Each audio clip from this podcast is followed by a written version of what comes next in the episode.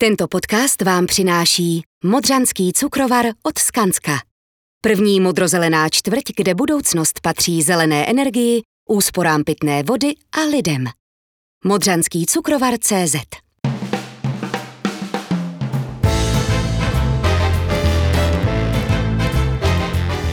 Ahoj, nazdar, dobrý den, kdekoliv zrovna posloucháte. Tohle je Radio Forbes a podcast Trojka s Petrem Šimunkem. Proč trojka? Protože pro vás vždy vyberu tři důležitá témata z biznesu a všeho kolem něj, o nich byste měli, anebo aspoň mohli vědět. A kdo jsem vlastně já? Jsem Petr Šimůnek a jsem šéf-redaktorem časopisu Forbes, který už dávno není jenom časopisem, ale je značkou všeho, co se týká biznesu, podnikání a inspirace. A naše hlavní moto zní, život je bohatý.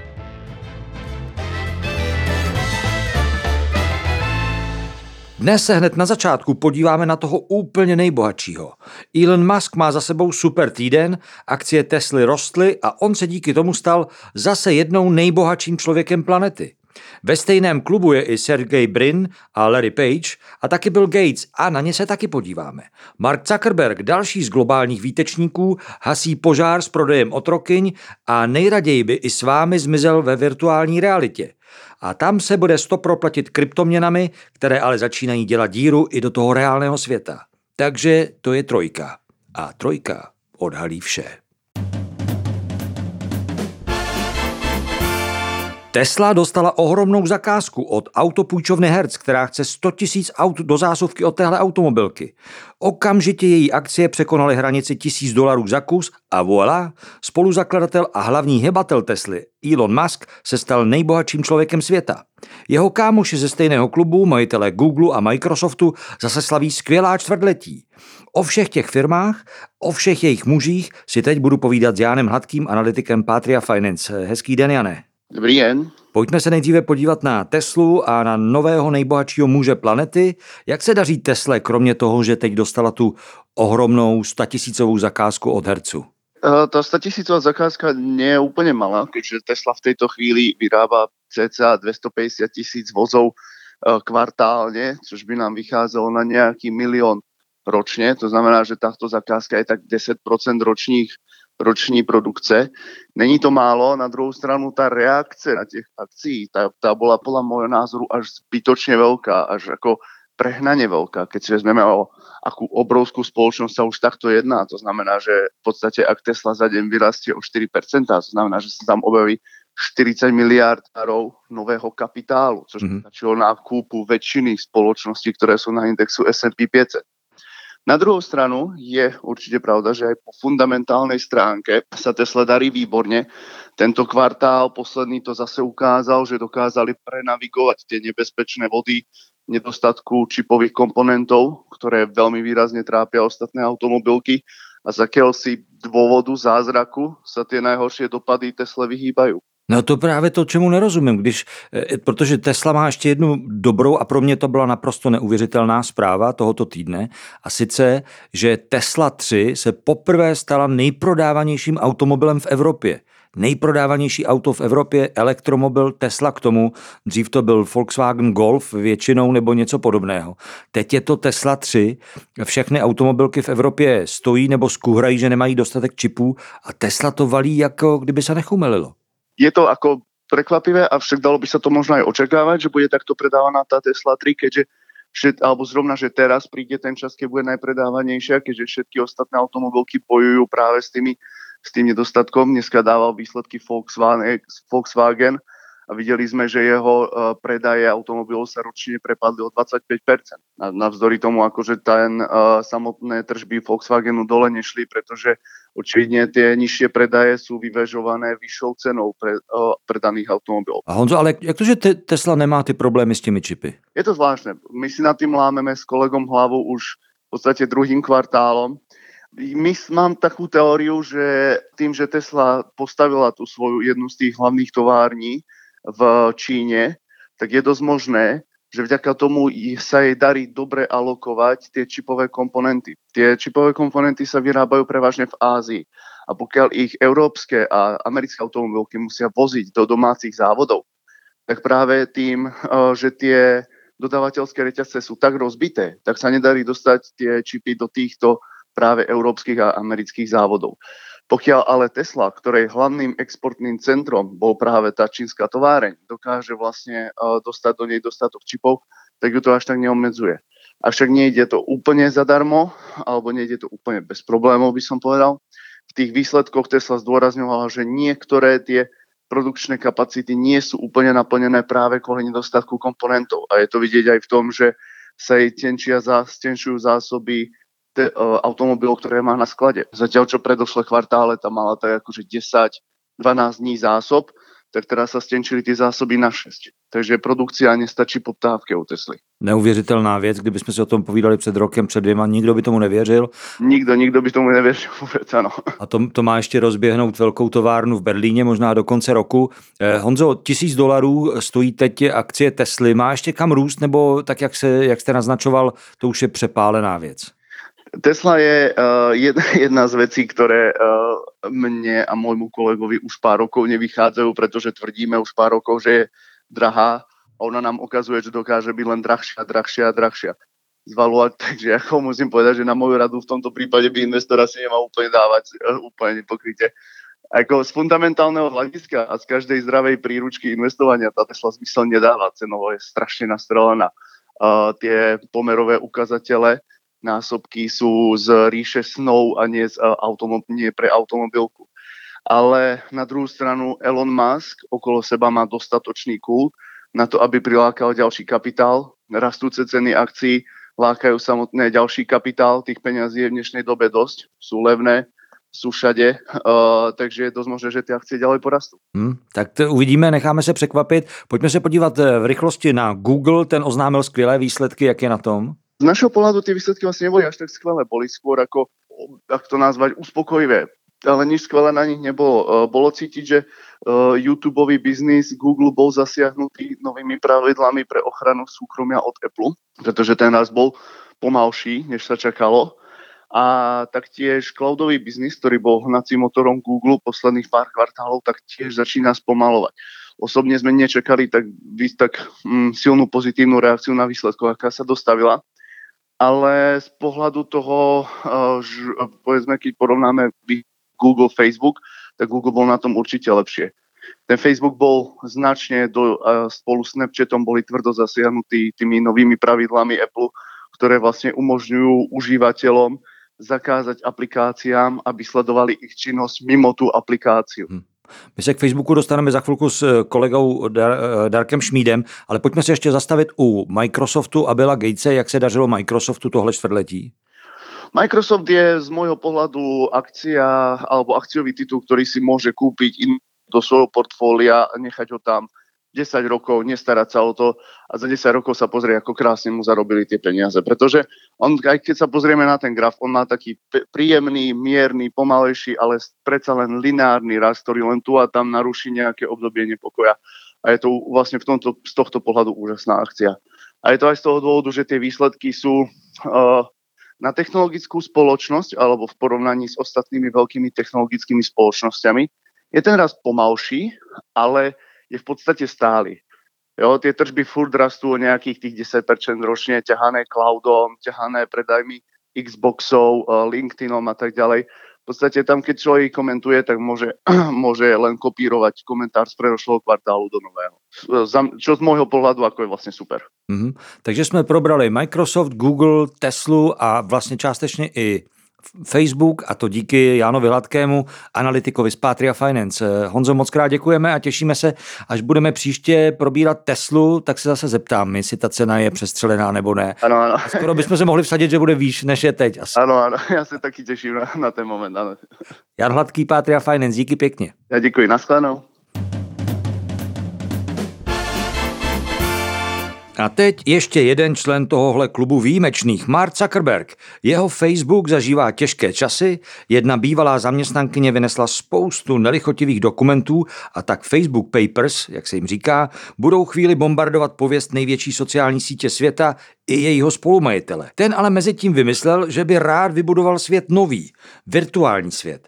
Říká se mu metaverzum, už letos do něj Facebook nasypal 10 miliard dolarů a má přivést do sítě vás mladší. Mr. staří nejsme pro Marka už moc perspektivní. Co je tohle metaverzum, to nám řekne mladý a nadějný kolega Darek Šmít. Ahoj Darku. Ahoj Petře, s tím, že mladý moc ne, protože mám právě Facebook a ne TikTok. Ještě. Aha, no tak vidíš, ale e, možná, že tě Mark dostane do toho metaverza. Co to je to metaverzum? To mě asi připadám, jako kdyby se moji rodiče před 15 lety ptali, co to je internet. Jo, uh, metaverzum, já vím, co je metaverzum, protože jsem četl uh, za, za mého mládí skutečného. Hodně z sci-fi. A spisovatel Neil Stephenson ve svém románu Snow Crash vyrobil metaverzum, kyberpunkový svět, Aha do kterého se budeme všichni připojovat skrze virtuální a rozšířenou realitu a mm-hmm. budeme eh, tam putovat v různých virtuálních a digitálních světech. OK. A proč ho chce Mark Zuckerberg vymyslet? Proč, proč už mu nestačí ten svět, který pospojoval Facebookem? Eh, ten hlavní důvod je asi to, že eh, Facebook zestárnul, svět je jinde. Zuckerbergovi utíkají mladí lidé z hmm. Facebooku Eh, což znamená, že mu utíkají potenciální inzerenti, protože mm. starci nenakupují takové zajímavé věci jako mladí lidé, že? Eh, ale současně Facebook podle mě také potřebuje trošku restartnout, jak se jmenoval ten film Matrix mm-hmm. Resurrections teďkon, všechno mm-hmm. znova. Mm-hmm. Tak Facebook podle mě bude chtít být takhle kyberpunkově všechno znova. A to souvisí i třeba s tím, že se Facebook chce přejmenovat? Stoprocentně. Uh, je zajímavé sledovat... Eh, Facebook, myslíme tím tu, tu entitu nahoře. je právě všechny eh, aplikace, jako je Facebook a Instagram a WhatsApp. Mm-hmm. Je zajímavé sledovat, proč vlastně takovéhle společnosti mění jméno. Důvodů je mnoho, proč třeba Google vlastně spadl pod něco, co se dneska jmenuje Alphabet a vyslal tím jasný signál, že my už nejsme jenom vyhledávač, mm ale jsme společnost, která pracuje i na autonomních vozidlech. Mm-hmm. Ale stejně tak třeba eh, Philip Morris eh, se přejmenoval. Washington Redskins se přejmenovali na... A to, to, to mělo jiný důvod, ale... Že? No, ale je to, je to podobný důvod jako, jako zase u toho Filipa Morise. Chtějí říct, že jdou s dobou, nebo... Protože chtějí říct, že protože poslouchají nějakou společenskou poptávku Aha. a uh, zříkají se něčeho, co byli předtím. Mm-hmm. Facebook má čeho se zříct Facebook má čeho se zříct tady v tom případě. Má za sebou spoustu skandálů, ho nikdo mu vlastně nevěří. Takže je to takové spojení příjemného s užitečným, stejně jako třeba Starbucks Coffee uh, zlikvidovalo z toho svého loga to coffee, protože dneska už dělá mnohem víc věcí než coffee a Google právě... Vidíš, to jsem si vůbec nevšiml, hmm? toho Starbucksu, vidíš, to je uh, dobrý postřeh. Pojďme se vrátit ale k Marku Zuckerbergovi a, a tomu, co vymýšlí Metaverzum. Když to vymyslí, jak se do toho dostanu? Protože ty jsi mluvil o virtuální nebo rozšířené realitě, to znamená, že budu potřebovat nějaký brýle na virtuální realitu, nebo co vlastně? Eh, můžeme se zatím jenom domnívat, co přesně bude nutné pro ten vstup, ale zatím to vypadá tak, že Zuckerberg eh, využije eh, ty své brýle Oculus, které koupil, to je ta virtuální realita, nicméně stoprocentně ji bude propojovat s něčím na úrovni rozšířeného univerza zase. To jsou, to jsou zase ty věci, kdy se prolamuje ta digitální realita do té skutečné reality, vidíme něco skrz a ono nám to označkuje to, mhm. co, to, co vidíme. Pro příklad Pokémon Go hra, to fungovala na, tém, na tom principu rozšířené reality. Ale Mark Zuckerberg se už zmínil o tom, že budeme mít digitální eh, nějaké vstupní oděvy a vstupní periferie a tak. Takže budu muset říct digitální montérky, než půjdu. Někdy za deset let digitální montérky a kšiltovku, aby, aby tě poznali v té, v té virtuální realitě. No. Je ta klíčová věc, kdy se to má spustit? To je až za deset let? Je to v rámci deseti let. Zuckerberg tvrdí, že chce Eh, do toho nahnat eh, miliardu lidí a vydělat na nich miliardu dolarů. Uh, takže v rámci 10... Jsem říkal, že se do toho investovalo už 10 miliard a teď nevím jenom korun nebo dolarů. Teď... Dolarů bych řekl. No tak to je strašný, tak to se mu moc rychle vrátit nebude. Když se nepletu, tak zisky roční Facebooku jsou asi 30 miliard. Teda. Ano. Uh, s tím, že uh, bych chtěl ještě říct, že, že nejde jenom o tu technologickou periferii, o to, jak, jak to bude vypadat, jak se do toho budeme připojovat. Ale také o ten princip, o který jde v tom metaverzu. A tam trošku naznačuje vlastně, jak to bude vypadat už to, co Facebook dneska dělá. Aha. To je určitá konsolidace veškerých eh, komunikačních, komunikačních platform, eh, že vlastně už nemáme jenom Facebook, kde si píšeme, co jsme dělali, ale skrze Facebook Messenger si objednáváme lístky do kina, eh, je propojený páteřně už s Instagramem a Whatsappem. Zase to šlape všechno na tom, na tom jednom principu, kdy se zbíhá ta naše digitální identita k někomu, kdo na tom může vydělat peníze. E, to znamená, že ta naše digitální identita bude mnohem širší. Aha. Bude vědět mnohem víc, co děláme. Ty jsi, no, no to, to mě děsí a děsí mě to, co jsi řekl, protože te, teprve teď mi to došlo, ty jsi mluvil o, o Matrixu, ale když se převlíknu do nějakého digitálního v oblečku a připojím se do jiného světa, no to už od toho Matrixu tak daleko nemá. No ale my už v něm jako jsme v tom Matrixu trošku. Aha. My už v tom digitálním oblečku jsme a ten digitální obleček se jmenuje náš profil na Facebooku. A jasně, ale pořád jsme, pořád já tě tady vidím a příště, až se uvidíme, tak už to bude v metaverzum. Na to nemám odpověď vlastně. Eh, chci jenom říct, že, že mnohá lidská komunikace se přesunula do toho metaverzu a to, co se děje na Facebooku, už není jenom napsal jsem něco do počítače, ale je to reálný svět, reálný život. Ehm, jako příklad eh, bych rád uvedl Fortnite znovu, můj oblíbený. Počítačovou hru, kterou hrají děti, já ne, protože ačkoliv se řekl, že jsem mladý, tak nehraju Fortnite. Ale Fortnite je zajímavý fenomén v tom, že ty děcka to nehrajou jako hru, ale potkávají se v tom jako v sociálním vesmíru. Je to vlastně sociální síť slash eh, hra. Mm-hmm. A co se stane na Fortniteu? Ve Fortniteu je to, co ty děti probírají ve třídě, že se tam opravdu stalo včera. Byl jsi tam, byl jsi na koncertu Ariany Grande, jo, byl, to bylo ve Fortniteu. Aha. A takhle to funguje. Ten přesah do toho, do toho digitálna je mnohem větší než dřív a tohle, tohle jsou podle mě ty základní kameny toho, jak by mohl vypadat ten, ten metaverse. Jo. O tom, jak bude vypadat metaverzum a co na nás chystá Mark Zuckerberg a z čeho mi teď teda trochu běhám ráz po zádech, jsem si povídal s Darkem Šmídem. Díky moc, Darku. Těšilo mě. Že jsi nás uvedl do tohohle divného světa, nebo divného, no prostě do budoucího světa, kde se asi budeme potkávat. Jo, tak nashledanou v digitálu. Přesně tak, ale vy pořád ještě poslouchejte trojku. Svět válcuje inflace, ale tomu, kdo má kryptoměny, to může být zrovna teď úplně fuk. Mají za sebou totiž měsíc růstu, kdy svým majitelům přidali desítky procent. Navíc, po spoustě snah regulátorů o jejich omezení, má kryptosvět také dobré zprávy. Bitcoin začal brát vážně třeba Mastercard, na americké burze se stickerem BITO začal obchodovat první bitcoinový ETF fund a všechno nasvědčuje tomu, že krypto si prostě nezadržitelně razí cestu do mainstreamového světa, kde zatím spící konzervativní investoři nechávají inflaci vesele požírat jejich těžce naspořené úspory. Co nového v kryptosvětě nám řekne náš specialista na něj, Karel Wolf. Ahoj Karle. Ahoj.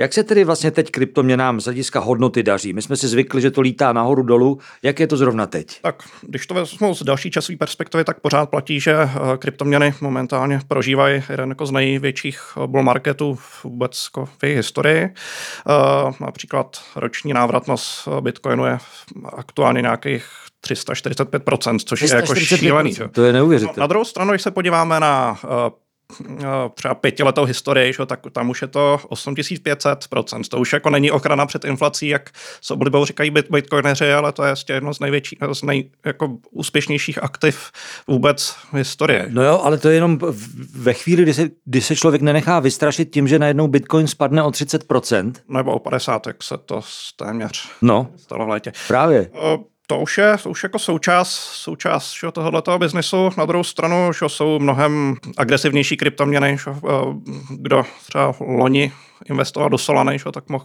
eh, mohl mít jako návratnost ještě řádově vyšší, ale zároveň, zároveň že, s mnohem vyšším rizikem. Přesně tak a většinou člověk se dozvídá tyhle zprávy příliš pozdě na to, aby vydělal tolik, kolik to vypadá podle těch procent a zrovna třeba Solana šla pěkně z kopce dolů. Teď je to trošku trošku slabší. No. Tak ale pojďme k těm zprávám, které aspoň pro mě jako lajka naznačují, že kryptoměny prostě opravdu razí cestu do toho normálního, konzervativního, mainstreamového, obyčejného nekrypto světa. Pojďme si je rozebrat. Tak nejdřív ta zpráva od Mastercardu. Co to znamená? To si myslím, že je poměrně velká věc pro takovou tu reálnou adopci, o které se dlouho mluví, ale uh, doteď to bylo pořád o tom, že většina lidí uh, spekulovala, že jako udržela kryptoměny kvůli tomu, že jako rostla cena, ale s, s tím Mastercardem konečně jako přichází stav, kdy, kdy se ty kryptoměny dostávají do reálného světa. Najednou s nimi bude platit u, obchodník, u, u obchodníků, že bude možné. To je, to je to, co ten Mastercard teď udělal, že prostě budu mít speciální bitcoinovou no, kartu?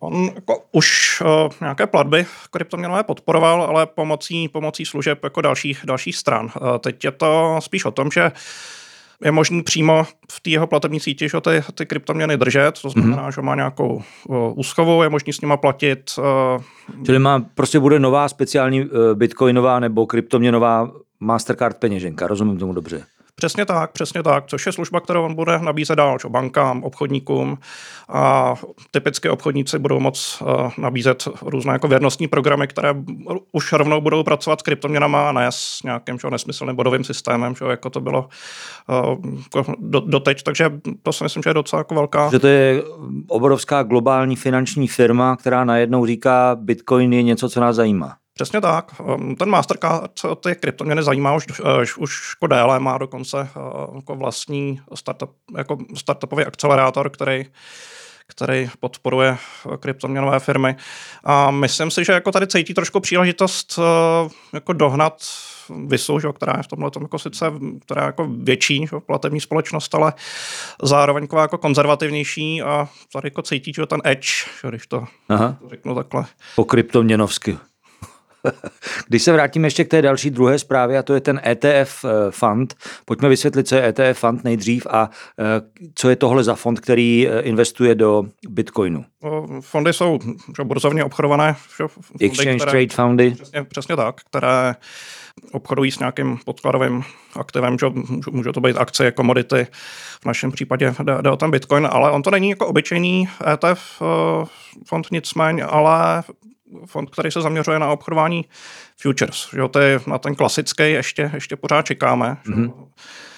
No, jako americká komise pro cené papíry ho jako ne, a ne schválit, že už se to táhne někde od roku 2013, kde jako různé firmy jako zkouší jako podávat žádosti, oni Aha. jim střídám jako zamítají. Kdyby tam byl fond přímo z Bitcoiny, tohle se prostě cené papíry v Bitcoin. Uh, Přesně, je to vyloženě jako obchodování uh, futures, no, to znamená, že je to taková jako spíš jako sázení na, na jako budoucí cenu bitcoinu a uh, Nicméně, bez, ale... bez toho, že bychom se nějak jako dotkli toho podkladového aktiva. Ale i tohle je důležitá a velká zpráva pro ten finanční. Určitě, určitě je to nějaký, nějaký milník. Uh, ten to, co je tam jako trošku smutný z pohledu těch kryptoinvestorů, je to, že se to nedotkne přímo, že to to jako spotové ceny, protože ten, ten fond jako nemusí že, nakoupit že, ty bitcoiny, hmm. je to jenom čistě... Čili ta poptávka se nepřelije do cen eh, kryptoměn. Přesně tak, nebo aspoň ne přímo. Samozřejmě, když se to chytnou nějaký jako velký, uh, velký instituce, velký eh, fondy, že, který mají jako obrovský kapitál, tak můžou pak manipulovat že, tu spotovou, cenu, protože krypto je pořád jako ještě neregulovaný trh. A spousta těch velkých finančníků zatím se staví k, ke kryptosvětu velice konzervativně nebo dokonce negativně. Mohli bychom jmenovat ty šéfy velkých investičních společností. Mění se to pomalu, ale jistě, anebo budeme muset ještě čekat na nějaký průlom? Já si myslím, že eh, právě ta covidová pandemie byl jako velký zlom, kde hodně, eh, hodně těch, těch lidí jako najednou začalo, začalo obracet. Problém je spíš teď v těch regulacích, že oni mají svázaný, svázaný ruce. Protože toho nesmí investovat. Přesně tak. Mm-hmm. Ale kdyby jsme my, já a ty, no tak ty určitě už dávno v tom máš eh, spoustu milionů, počítám, eh, ale kdyby člověk do toho chtěl nastoupit, eh, jak vlastně nejsnáže nastoupí do světa kryptoměn, který, jak si říkal, nejenom, že ochraňuje před inflací, protože za týden nebo za měsíc má výnos 40% a za rok 300% a za, ty, za ta léta 8000%, při té vší obrovské volatilitě, kterou musí člověk brát jako součást hry. Eh, jak se do toho nejlíp nastoupí? Tak já bych určitě doporučoval jako nástup že, na tom spotovém trhu určitě, že jako žádný, žádný jako Revolut a podobné služby, že, které, které vlastně zase pracují s nějakým jako, takovým jako derivátem. Že byť, byť se to taky pomalu, pomalu mění a i, i tyhle ty aplikace jako začínají že, integrovat. Revolut je jako virtuální banka vlastně strašně jednoduchý nástup do toho celého. A ne, není to jenom kvůli kryptoměnám, ale kvůli celé té službě Revolut, ale dobře, Revolut bys nedoporučoval tedy. Zatím určitě ne, zatím určitě ne. Pak záleží na tom, jak, jak moc, uh, o co vlastně tomu člověku dá. Že? Pokud, pokud jenom chce vlastně držet jako nějakou kryptoměnu časem prodat, tak určitě není, je asi nejsnažší cesta se zaregistrovat na nějaké důvěryhodné uh, kryptoměnové burze. To je jaká třeba? Může určitě Bitstamp, čo, potom takové ty... Binance. Binance určitě taky může být, byť, byť teď se teda potýká s nějakými regulatorními problémy. Všechny vlastně takové ty, ty velké burzy jako Kraken, asi bych se vyhnul těm kontroverzním, kontroverzním hráčům, jako je třeba mm, eh, Bitfinex. A... a když vidím na Formuli 1 reklamu na Crypto.com, tam bych šel? Crypto.com, no, uh, já bych byl asi trošku opatrný, ale to je, to je asi na nějaké další povídání. Dobře, ale ten nástup je jednoduchý tedy. Prostě zaregistruju se, dám někam mail, pošlu peníze a tím je to hotovo? V podstatě někoho může překvapit ten onboarding, který je trošku náročnější, než, se, ne, než, než vám jako schválí tu registrace, že jo, tak v podstatě se musíte pomalu jako svléknout do naha, že jo, jako poslat jako i spoustu, spoustu jako dokladů, kdy se oni ověří, jako, že jste to jako skutečně vy, že, jo, že musíte vy, vyplnit že jo, nějaký uh, jako dokumenty pro by ta burza byla krytá, že, jako, že ne, přesto jako neperete peníze a tak. Ale to už je taky jako dneska součást, součást té hry. Samozřejmě jako nejjednodušší je, pokud máte v okolí někoho, kdo vlastní třeba jako Bitcoin nebo jinou kryptoměnu a je ochotný vám jako prodat za nějakou jako středovou cenu, jako, která se obchoduje jako na těch burzách, tak no, jeden Bitcoin asi touhletou... Milion 350 nebo něco přesně, takového. Přesně, přesně tak. Takže to je samozřejmě ideál, ale pro, pro, ty, pro nás jako ostatní jako je tohle ta cesta Karle, klasická burzovní otázka, Bitcoin koupit, prodat nebo držet? To je jako těž, těžká otázka. Já si myslím, že teď eh, po tom hypu, který byl po tom etf eh, tak bych spíš asi vyčkal vyčkal s nákupem, až se to trošku uklidní a uh, na prodej si myslím, že ještě, ještě brzo ten bull market ještě jako definitivně nekončí, ale zase záleží na, na perspektivě, krátkodobá, dlouhodobá, střednědobá. Takže ty seš někdo, komu se říká v kryptosvětě hodler? Jak se to vezme? Já jsem například jako velkou část svého portfolia prodal na, protože jsem potřeboval nějakou velkou likviditu a nechtěl jsem si brát hypotéku konci loňského roku, nicméně uh, ano, že mám, mám poměrně jako ještě relativně velký stake v Bitcoin Bitcoinu. Že? Takže uzavřel bych to dobrým heslem hodl. Určitě, určitě. Tak to byl Karel Wolf, náš specialista na kryptosvět a probrali jsme to všechno od začátku až do konce. Díky pěkně. Tento podcast vám přináší Modřanský cukrovar od Skanska. První modrozelená čtvrť, kde budoucnost patří zelené energii, úsporám pitné vody a lidem. Modřanský cukrovar CZ tak to byla trojka, poslouchejte nás, čtěte nás každý den na Forbes.cz, zajděte si do trafiky, je tam nový Forbes Live s neuvěřitelným příběhem Leona Cukerníka, je tam poker, Ferrari, vrtulník, zlato, no prostě všechno jako v Bčkovém Hollywoodu. Příští týden vyjde nový Forbes s 21 inspirativními CEOs českých firm a budeme vás dále zásobovat dobrými a inspirativními zprávami. Takže stay tuned a nezapomeňte, život je bohatý.